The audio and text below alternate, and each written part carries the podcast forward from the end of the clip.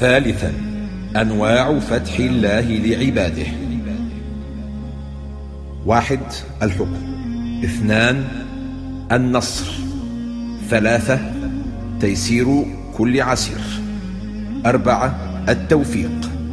خمسة فتح بصائر المتقين. ستة بيده مفاتيح خزائن كل خير. سبعة فتح الله بالصالحات. ثمانية الفتح الموسمي تسعة الفتح السلبي. كان هذا هو الموجز وإليكم التفصيل. واحد الحكم. المعنى الأول أن الفتح بمعنى الحكم. الحكم بين المتقاضيين. العرب كانت تسمي القاضي الفاتح أي من يفتح مواضع الحق. ويحكم بين العباد فيما هم فيه يختلفون. اثنان والفتح هو النصر. فهو سبحانه يفتح على من يشاء ويذل من يشاء. وقد نسب الله تعالى الفتوح إلى نفسه لينبه عباده على طلب النصر والفتح منه لا من غيره. فقال جل ثناؤه فعسى الله أن يأتي بالفتح أو أمر من عنده. فليس علينا إلا أن نجتهد ونأخذ بالأسباب أما النصر فهو من عند الله وحده. ثلاثة الفتح هو تيسير كل عسير وتفريج كل كرب وحل كل عقدة. أربعة الفتاح الذي يفتح بصائر المتقين فيرون الحق حقا والباطل باطلا. فلا تلتبس عليهم الأمور وقت الفتن وزمن الاختلاف الكثير. خمسة الفتاح هو من يفتح باب التوفيق لعباده. كما قال عز وجل وما توفيقي بالله. وإذا لم يفتح الله باب توفيقه للعبد فأول ما يجني عليه اجتهاده. ستة بيده مفاتيح خزائن كل خير. فمن الذي يفتح لك باب الشفاء؟ وباب الرزق وباب الزواج وباب الإنجاب وباب العمل وباب العمل الصالح وباب الدعوة إليه. من أطلق لسانك؟ العوام يقولون يا فتاح يا عليم يا رزاء يا كريم. وذلك على سبيل الضجر والتبرم من الأحوال وليس على سبيل الرضا بالله والتوكل عليه. وهذا من جهلهم بأسماء الله وصفاته وعدوانهم عليها. سبعة فتح الله بالصالحات. العطاء الرباني منهمر صباح مساء. ويد الله ملأى. لكن الحصول عليه بحسب اتساع وعاء قلبك وفتحك لأبواب روحك. فمن الناس من يفتح الفتاح له في القرآن وحفظه وتجويده وتعليمه. ومنهم من يفتح الفتاح له في الصلاة فتكون أشد حلاوة عنده من العسل فيحافظ على قيام الليل ولا يتركه. ومنهم من يفتح الفتاح له في الصيام حتى إنه ليصوم يوما ويفطر يوما وهو سهل عليه. ومنهم من يفتح الفتاح له في صلة الأرحام فلا يزال يزورهم ويحسن إليهم ويبرهم ويأتيهم ويأتونه.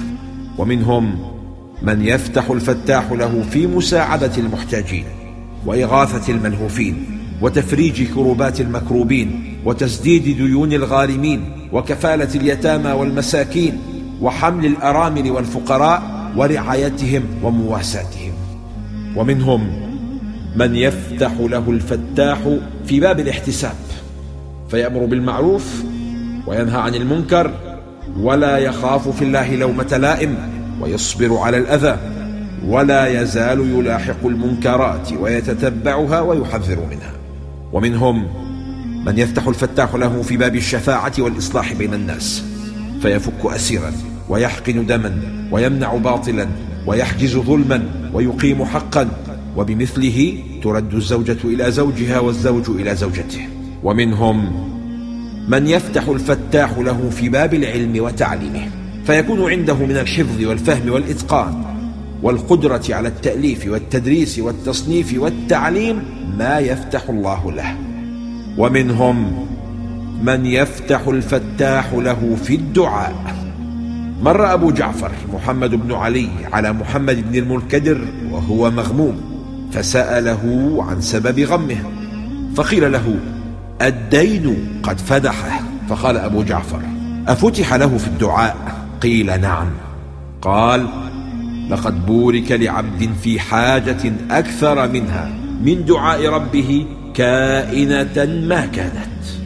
عرف ربه الفتاح من طلب منه أن يفتح باب عبادة أغلق عليه مثل الصيام أو القيام أو الصدقة. وما عرف ربه الفتاح من فاته أن يطلب منه ما أغلق عليه من أبواب الطاعات إن صعبت عليه. ثمانية الفتح الموسمي. إن فتح الله لك باب خير فرأيت في صدرك انشراحا له وفي قلبك إقبالا عليه ورأيت تيسير أمورك فيه فازدد منه وانتهز الفرصة. قال خالد بن معدن إذا فتح لأحدكم باب خير فليسرع إليه فإنه لا يدري متى يغلق عنه. ليس في كل ساعة وأوان تتهيأ صنائع الإحسان فإذا أمكنت فبادر إليها حذرا من تعذر الإمكان. تسعة وأخيرا الفتح السلبي وهو الاستدراج. فيفتح الله على بعض أهل المعاصي من الرزق ما يغترون به ويكون سبب هلاكهم وهذا من مكر الله بهم. كما قال سبحانه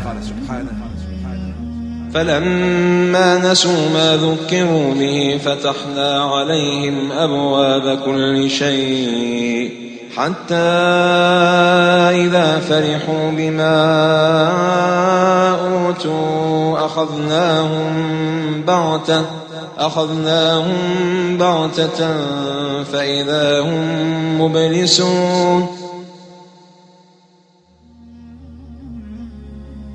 تأمل معي مراحل الاستدراج الخمسة.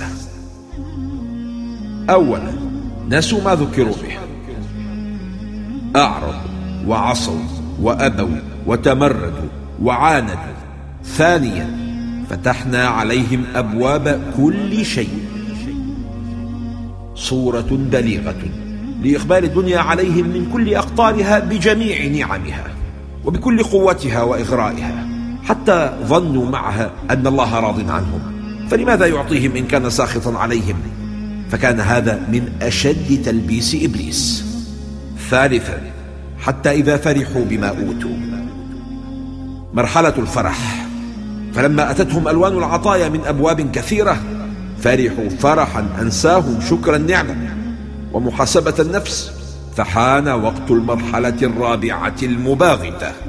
رابعا أخذناهم بغتة. فجأة انتقم الله منهم بلا مقدمات والقوم في غفلة وهو تدبير رباني بالخفاء فكان وقعه أشد وأعظم ألما. فصاروا إلى المرحلة الخامسة. خامسا فإذا هم مبلسون. يسمونها إذا الفجائية. الإبلاس له ثلاثة معان في اللغة الحزن والحسرة واليأس. فهؤلاء المستدرجون في غاية الحزن متحسرون غاية الحسرة ويائسون من الفوز بأي خير.